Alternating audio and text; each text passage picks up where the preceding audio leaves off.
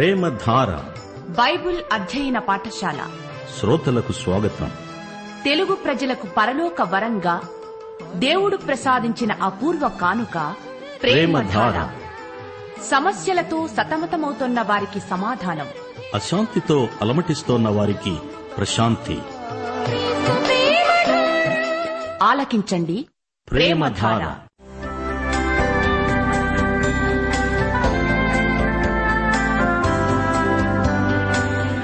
యేసుక్రీస్తు ప్రభు దైవత్వాన్ని ఆయన ఔన్నత్యాన్ని ప్రధాన యాజకత్వాన్ని ఆయన చేసిన బలియాగాన్ని ఆయనతో విశ్వాసులకుండే సంబంధాన్ని వివరించే పత్రిక హెబ్రీలకు రాసిన పత్రిక. వినండి అపోస్తలుడైన పౌలు హెబ్రీలకు రాసిన పత్రిక వర్తమానాలు.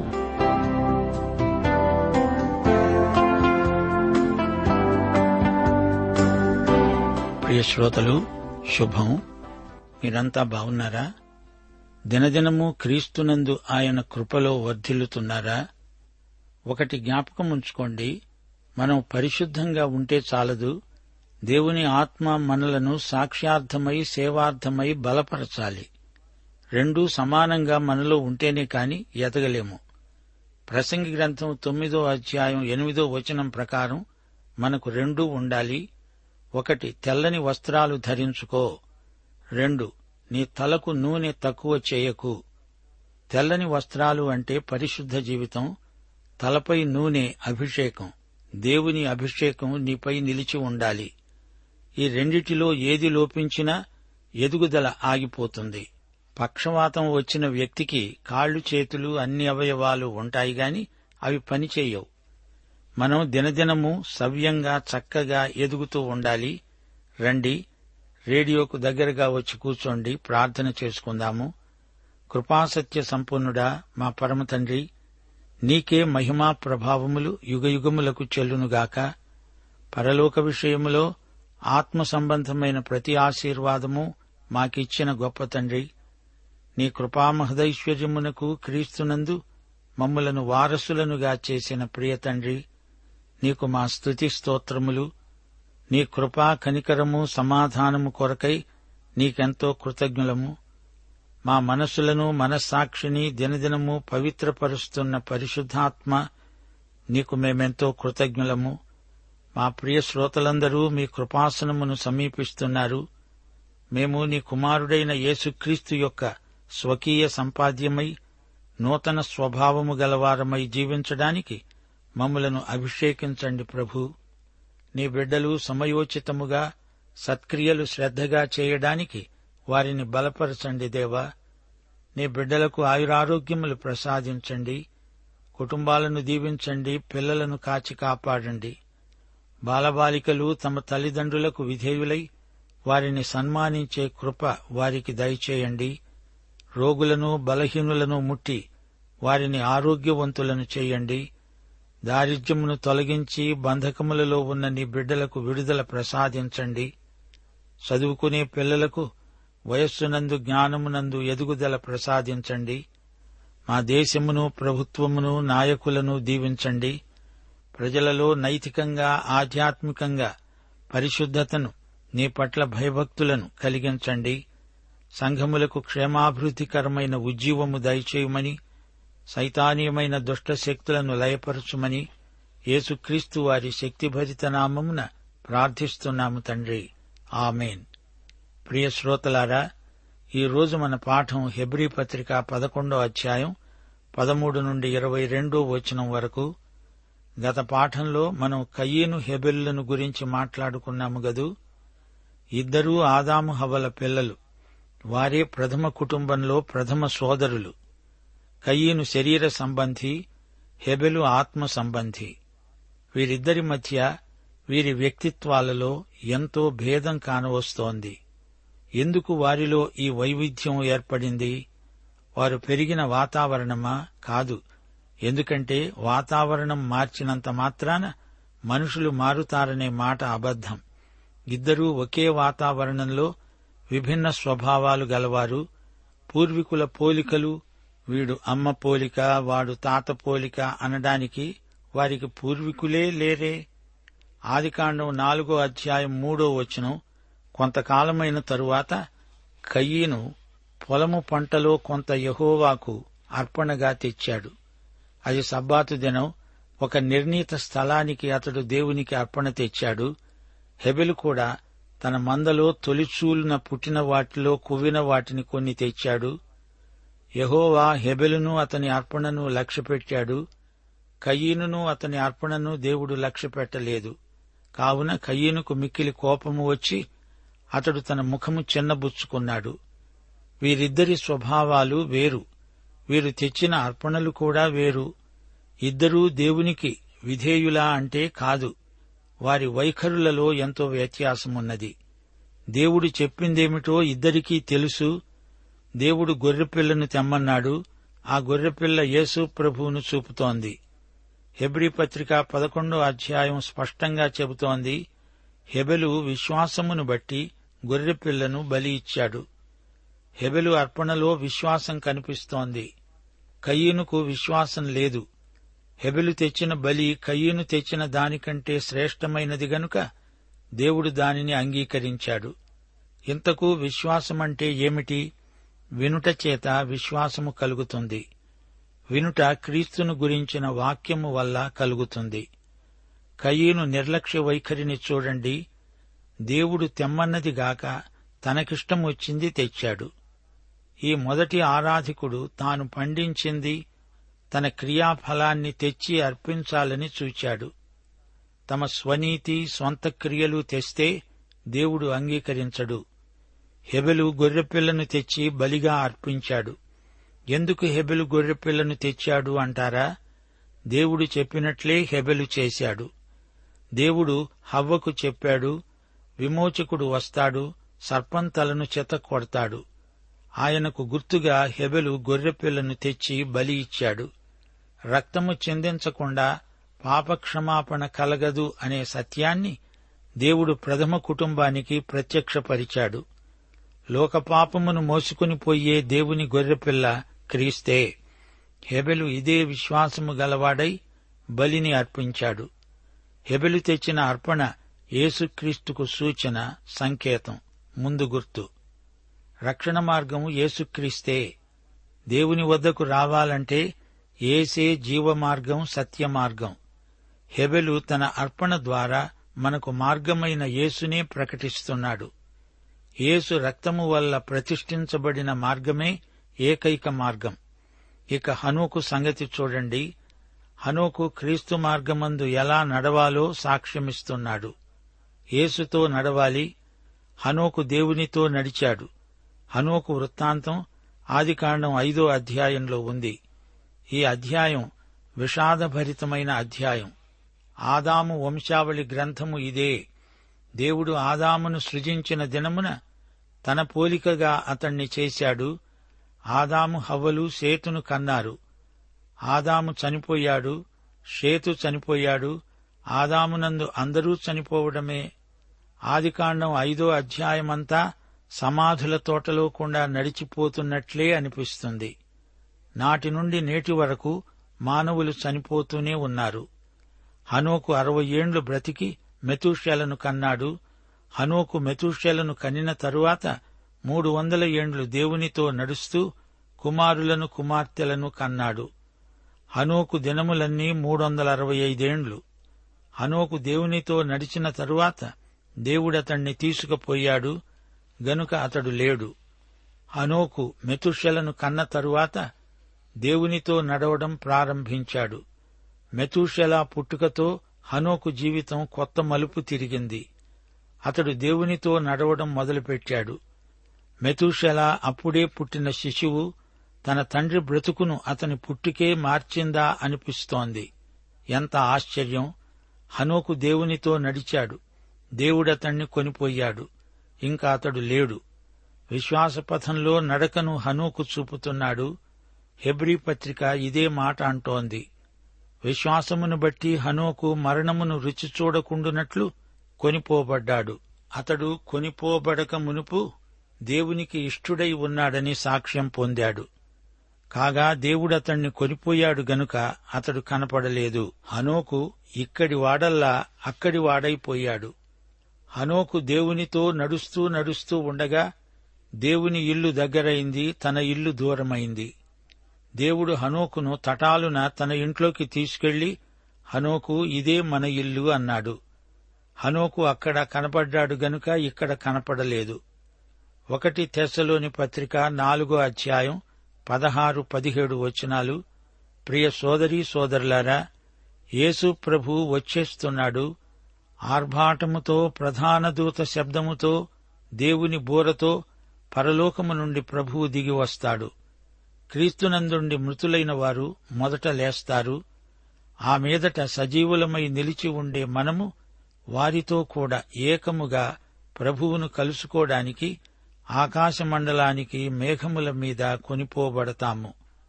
కాగా మనము సదాకాలము ప్రభువుతో కూడా ఉంటాము.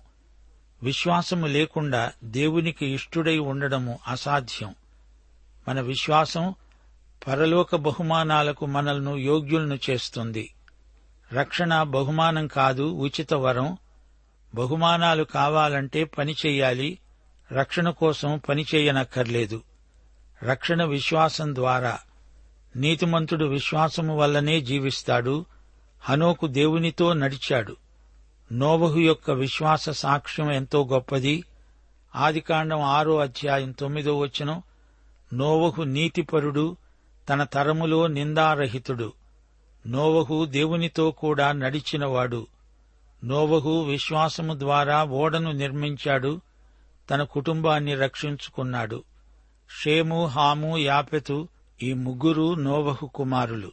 వారు కూడా తండ్రికి సాయం చేశారు. నోవహు కుటుంబమంతా రక్షించబడింది. ఇది ఎంతో మంచి సాక్ష్యం. ఇక అబ్రహాము సంగతి చూడండి. రోమా పత్రిక గలతీ పత్రిక ఈ రెండు పత్రికల్లో అబ్రహాము విశ్వాసము ఎంత గొప్పదో వర్ణించబడింది. సువార్తలలో కూడా అబ్రహాము చాలా సందర్భాలలో పేర్కొనబడ్డాడు. యేసు ప్రభు కూడా అబ్రహామును గురించి ప్రస్తావిస్తూ యోహాను సువార్త ఎనిమిదో అధ్యాయం యాభై ఆరో వచనంలో అన్నాడు మీ తండ్రి అయిన అబ్రహాము నా దినము చూస్తానని మిగుల ఆనందించాడు. అది చూచి సంతోషించాడు. అబ్రహామునందు విశ్వాస ఆరాధనను చూడగలం. దేవుణ్ణి ఆరాధించేవారు దేవునికి విధేయులవుతారు. విధేయులు దేవుడు చెప్పినట్లెల్లా చేస్తారు. ఆరాధనలో క్రీస్తు యొక్క మహిమానుభూతి మనకు కలుగుతుంది. అబ్రహాము దేవునికి మహావిధేయుడు. దేవుడు ఏది చెబితే అదే చేశాడు. అబ్రహాము కథ ఆదికాండం పన్నెండో అధ్యాయంలో మొదలవుతుంది. ఊరు అనే తన స్వగ్రామము నుండి బయలుదేరి హారానుకు వచ్చాడు. హారానులో కొంతకాలం వృధా అయింది. ఆ తరువాత అతడు కనానుకు వెళ్ళాడు అబ్రహాము దేవుని పిలుపు విని దేవుడు వెళ్ళమన్న చోటికి వెళ్ళాడు అబ్రాహాము తాను వెళ్ళిన చోటనెల్లా బలిపీఠం నిర్మించేవాడు. అనగా అబ్రహాము విశ్వాసబలం అతని ఆరాధనలో ఉంది. ఆరాధనకు ఫలితంగా అతడు దేవునికి విధేయుడయ్యాడు. శారా కానుపులు ఉడిగిపోయిన వయస్సులో బలంగా దేవుని వాగ్దానాన్ని నమ్మింది. శారా విశ్వాసం గొప్పది. ఇప్పుడు హెబ్రీ పత్రిక పదకొండో అధ్యాయం పదమూడో వచనం నుండి వినండి. వీరందరూ ఆ వాగ్దాన ఫలములను అనుభవించకపోయినా దూరము నుండి చూచి వందనము చేసి తాము భూమి మీద ప్రవాసులము యాత్రికులము అయి ఉన్నామని ఒప్పుకొని విశ్వాసము గలవారై మృతి నొందారు. విశ్వాసపథంలో నడిచేవారు తాము పరదేశులము అనే అవగాహన కలిగి ఉంటారు. ఈలాగు చెప్పేవారు తమ స్వదేశాన్ని వెదకుతున్నామని విశదపరుస్తున్నారు కారా. విశ్వాసం సుదూర భవిష్యత్తులోకి చూస్తుంది. దేవుని బిడ్డల కన్నులు భవిష్యత్తుకుండా నిత్యత్వంలోకి చూడగలవు. మనం ఈ లోకంలో ఉన్నాము మరో దేశాన్ని వెదకుతున్న యాత్రికులం. వారు ఏ దేశము నుండి వచ్చారో ఆ దేశమును జ్ఞాపకమునందు ఉంచుకున్న ఎడల మరల వెళ్ళటానికి వారికి వీలు కలిగి ఉంటుంది. అయితే వారు మరీ శ్రేష్టమైన దేశమును అనగా పరలోక సంబంధమైన దేశమును కోరుతున్నారు. అందుచేత తాను వారి దేవుడనని అనిపించుకోవడానికి దేవుడు వారిని గూర్చి సిగ్గుపడడు. ఏలయనగా ఆయన వారి కొరకు ఒక పట్టణమును సిద్ధపరచి ఉన్నాడు. దేవుని బిడ్డలకు ఈ లోకంలో తృప్తి ఉండదు. వారు ఎల్లప్పుడూ తమ గమ్యమైన పరలోకాన్ని అన్వేషిస్తారు. సిద్ధపరచబడిన మనకోసమై సిద్ధం చేయబడిన పట్టణమే పరలోకం. పదిహేడో వచనం. అబ్రాహాము శోధించబడి విశ్వాసమును బట్టి ఇస్సాకును బలిగా అర్పించాడు. ఎవడు ఆ వాగ్దానములను సంతోషముతో అంగీకరించాడో ఇస్సాకు వలననైనది నీ సంతానమనబడుతుంది అని ఎవరితో చెప్పబడిందో ఆ అబ్రాహాము మృతులను సహితము లేపడానికి దేవుడు శక్తిమంతుడని ఎంచినవాడై తన ఏకకుమారుణ్ణి అర్పించి ఉపమాన రూపముగా అతణ్ణి మృతులలో నుండి మరల పొందాడు. అబ్రహాముకు పుట్టిన ఇతర పిల్లలున్నారు గాని ఇస్సాకు వాగ్దాన పుత్రుడు. అబ్రాహాముకు ఏక కుమారుడు. దేవుని వాగ్దానానికి ఫలమే ఇస్సాకు. అబ్రాహాము జీవితంలో అవి చివరి రోజులు అప్పుడు దేవుడు ఇస్సాకును ఇవ్వమన్నాడు. విశ్వాసంలో అది చివరి పరీక్ష. మొదటి కొరింతి పదో అధ్యాయం పదమూడో వచనం దేవుడు నమ్మదగినవాడు మీరు సహించగలిగినంత కంటే ఎక్కువగా ఆయన మిమ్మును శోధింపబడనీయడు.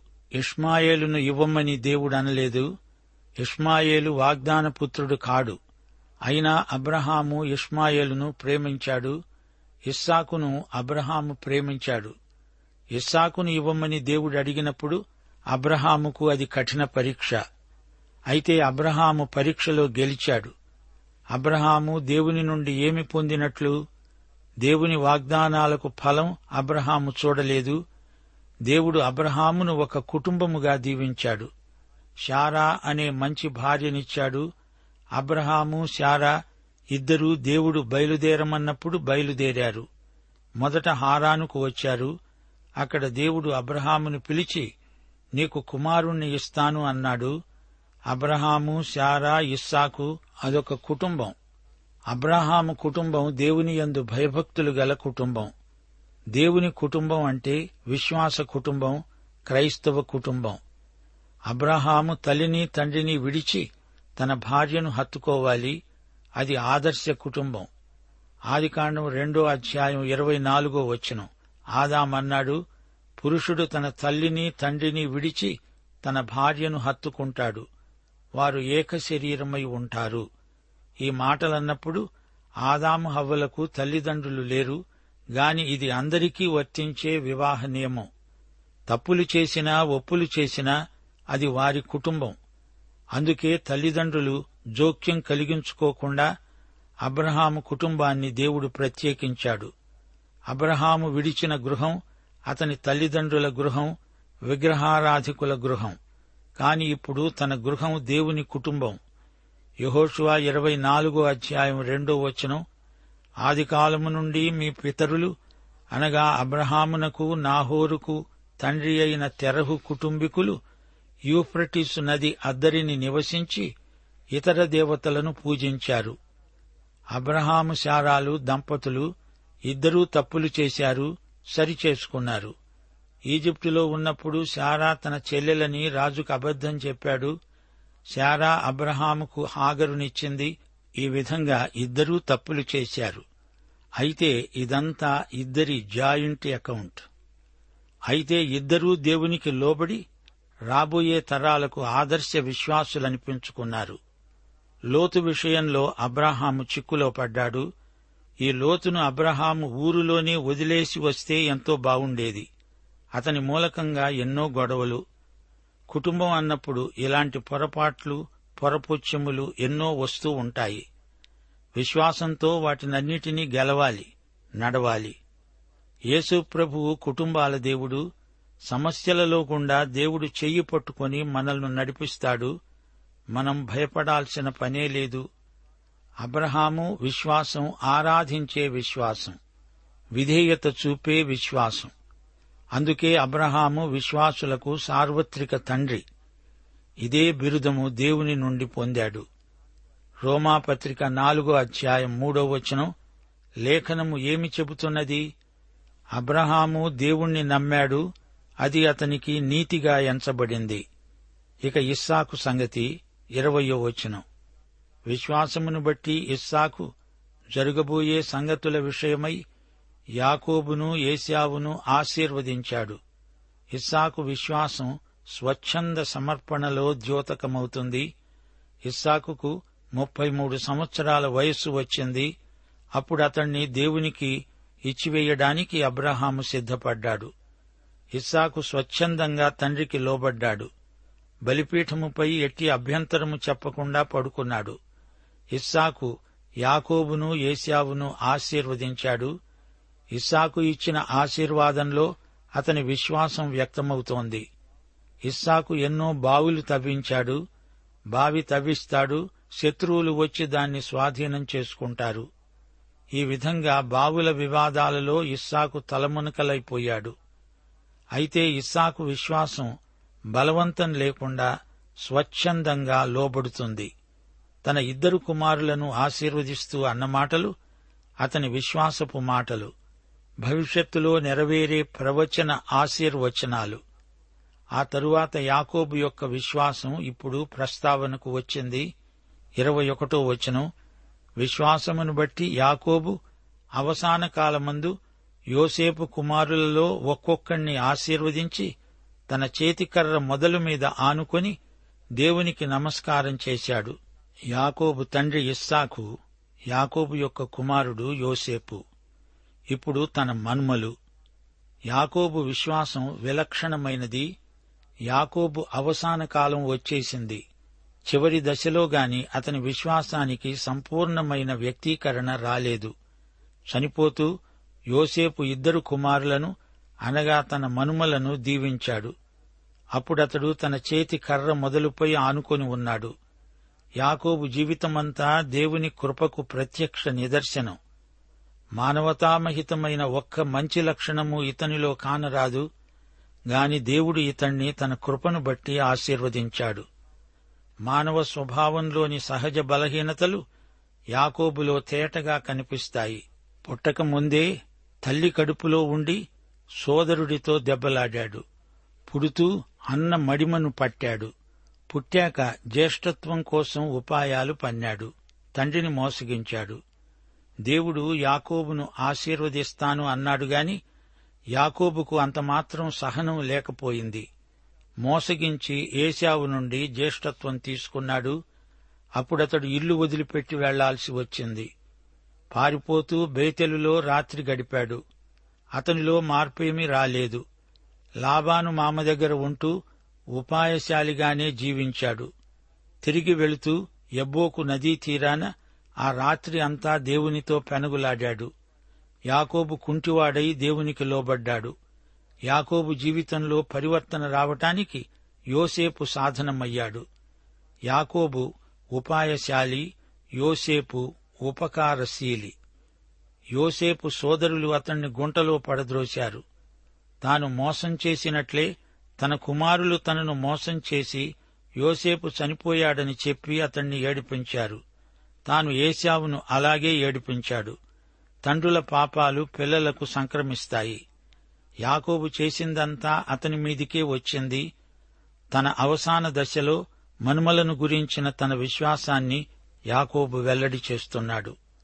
ఎఫ్రాయిము మనషే తన ఇద్దరు మనుమలు వీరిని యాకోబు ఆశీర్వదించాడు. యాకోబు విశ్వాసం ఇదిగో ఇక్కడ మాత్రమే పేర్కొనబడింది. యోసేపు ఇద్దరు కుమారులను ఆశీర్వదించి యాకోబు దేవుణ్ణి ఆరాధించాడు. అతని జీవితంలో ఇప్పుడే మొదటిసారి విధేయతను యాకోబు వ్యక్తం చేస్తున్నాడు. తన కర్ర మీద ఆనుకున్నాడా? ఎక్కడిదా కర్ర? దేవునితో పెనుయేలులో పెనుగులాడినప్పుడు దేవుడు కొట్టిన దెబ్బకు అతని తుంటి నరం తెగింది. కర్ర పట్టుకుని నడవడం అప్పుడే మొదలైంది. మరణ సమయం వచ్చింది. పండుకొని చనిపోవడం అతనికిష్టం లేదు. అందుకే నిలవబడ్డాడు. యాకోబు జీవితం అలా గడిచింది. అయితే దేవుని కృప అతణ్ణి విడువలేదు. క్రీస్తునందే విశ్వాసికి లంగరు. నిన్ను సరిచేసి నీ బలహీనతలు తొలగించగలవాడు ప్రభువు విశ్వాసం యాకోబులో పనిచేస్తూ ఉంది గాని అతని జీవితం చరమదశలో కాని అది బయటపడలేదు. ఇక యోసేపు విశ్వాసాన్ని చూడండి.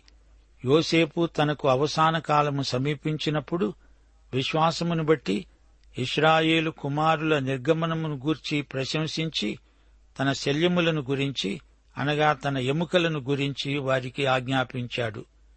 యోసేపు జీవితం నిష్కళంకమైనది. యోసేపు యేసుక్రీస్తుకు మంచి ముందు గుర్తు. యోసేపును సోదరులు హింసించారు. యేసు ప్రభువును ఆయన స్వకీయులే ద్వేషించారు. యోసేపును బానిసగా అమ్మేశారు. యేసుక్రీస్తు ముప్పై వెండి నాణ్యాలకు అమ్మబడ్డాడు. యోసేపు అంగీని రక్తములో ముంచి తెచ్చి తండ్రికి చూపారు. యేసు అంగీ కోసమై సిపాయిలు చీట్లు వేశారు. సింహాసనమెక్కి యోసేపు ప్రజలకు ఆహారం పెట్టాడు. ఏసే మనకు జీవాహారం. యోసేపు తన సోదరులకు తనను తాను బయలుపరుచుకున్నాడు. అలాగే యేసు మనకు రెండోసారి ప్రత్యక్షం కాబోతున్నాడు. యోసేపు పునరుత్థాన నిరీక్షణ గొప్పది. తన ఎముకలను వాగ్దత్త భూమిలోనే పాతిపెట్టమని కోరాడు. పాఠం ఇంతటితో సమాప్తం. ప్రభు అయిన యేసుక్రీస్తు వారి దివ్యకృప తండ్రి అయిన దేవుని పరమ ప్రేమ పరిశుద్ధాత్మ యొక్క అన్యోన్య సహవాసము మనకు సదాకాలము తోడై ఉండునుగాక. ఆమెన్.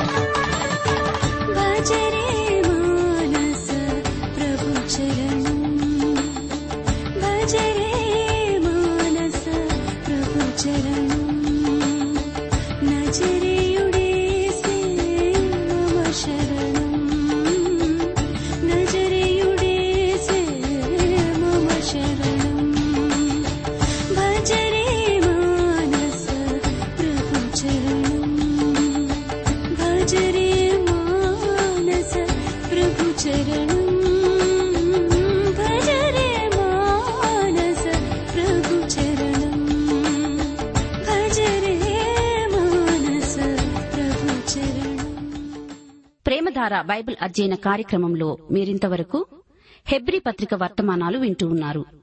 ఈ పత్రిక వర్తమానాలు మీ అనుదిన ఆత్మీయ జీవితాన్ని మరింత శక్తితో ధైర్యంతో సహనంతో కొనసాగించడానికి సహాయపడగలవని భావిస్తున్నాం. ప్రస్తుతం మీరు వింటున్న హెబ్రి పత్రిక ధ్యానాలపై ఎవరు గొప్ప అనే పుస్తకాన్ని సిద్దం చేస్తున్నాం. ఎవరు గొప్ప అనే ఈ చిన్న పుస్తకం ఈ సృష్టిలో అన్నిటికంటే సృష్టికర్త అయిన ప్రభు ఎలా గొప్పవాడో విషదపరిచి తద్వారా మీలో గొప్ప విశ్వాసాన్ని కలిగించడానికి ఎంతో సహాయపడగలదు. ఎవరు గొప్ప అనే ఇచ్చిన పుస్తకాన్ని ఉచితంగా పొందగోరేవారు? ఈ రోజే మాకు వ్రాసి లేదా ఫోన్ చేసి మీ పేరు నమోదు చేయించుకోవచ్చు. మా address Premadhara Trans World radio India తపాలా సంచి నాలుగు సికింద్రాబాద్ ఐదు సున్నా సున్నా సున్నా ఒకటి ఏడు. మా ఫోన్ నంబర్ తొమ్మిది మూడు తొమ్మిది తొమ్మిది తొమ్మిది ఐదు రెండు ఐదు ఏడు సున్నా. మరొక నంబర్ తొమ్మిది మూడు తొమ్మిది తొమ్మిది తొమ్మిది ఐదు రెండు ఐదు ఎనిమిది సున్నా. మా email ID Telugu TTB at radio eight eight two dot com.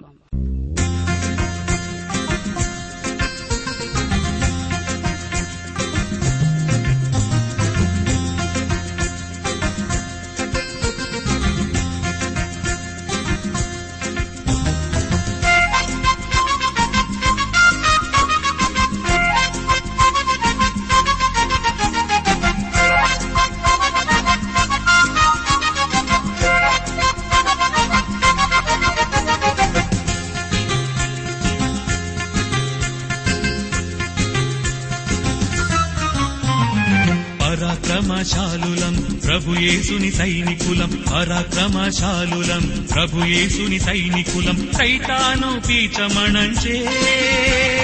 సర్వాంగ కవచధారులం మేము సర్వాంగ కవచధారులం.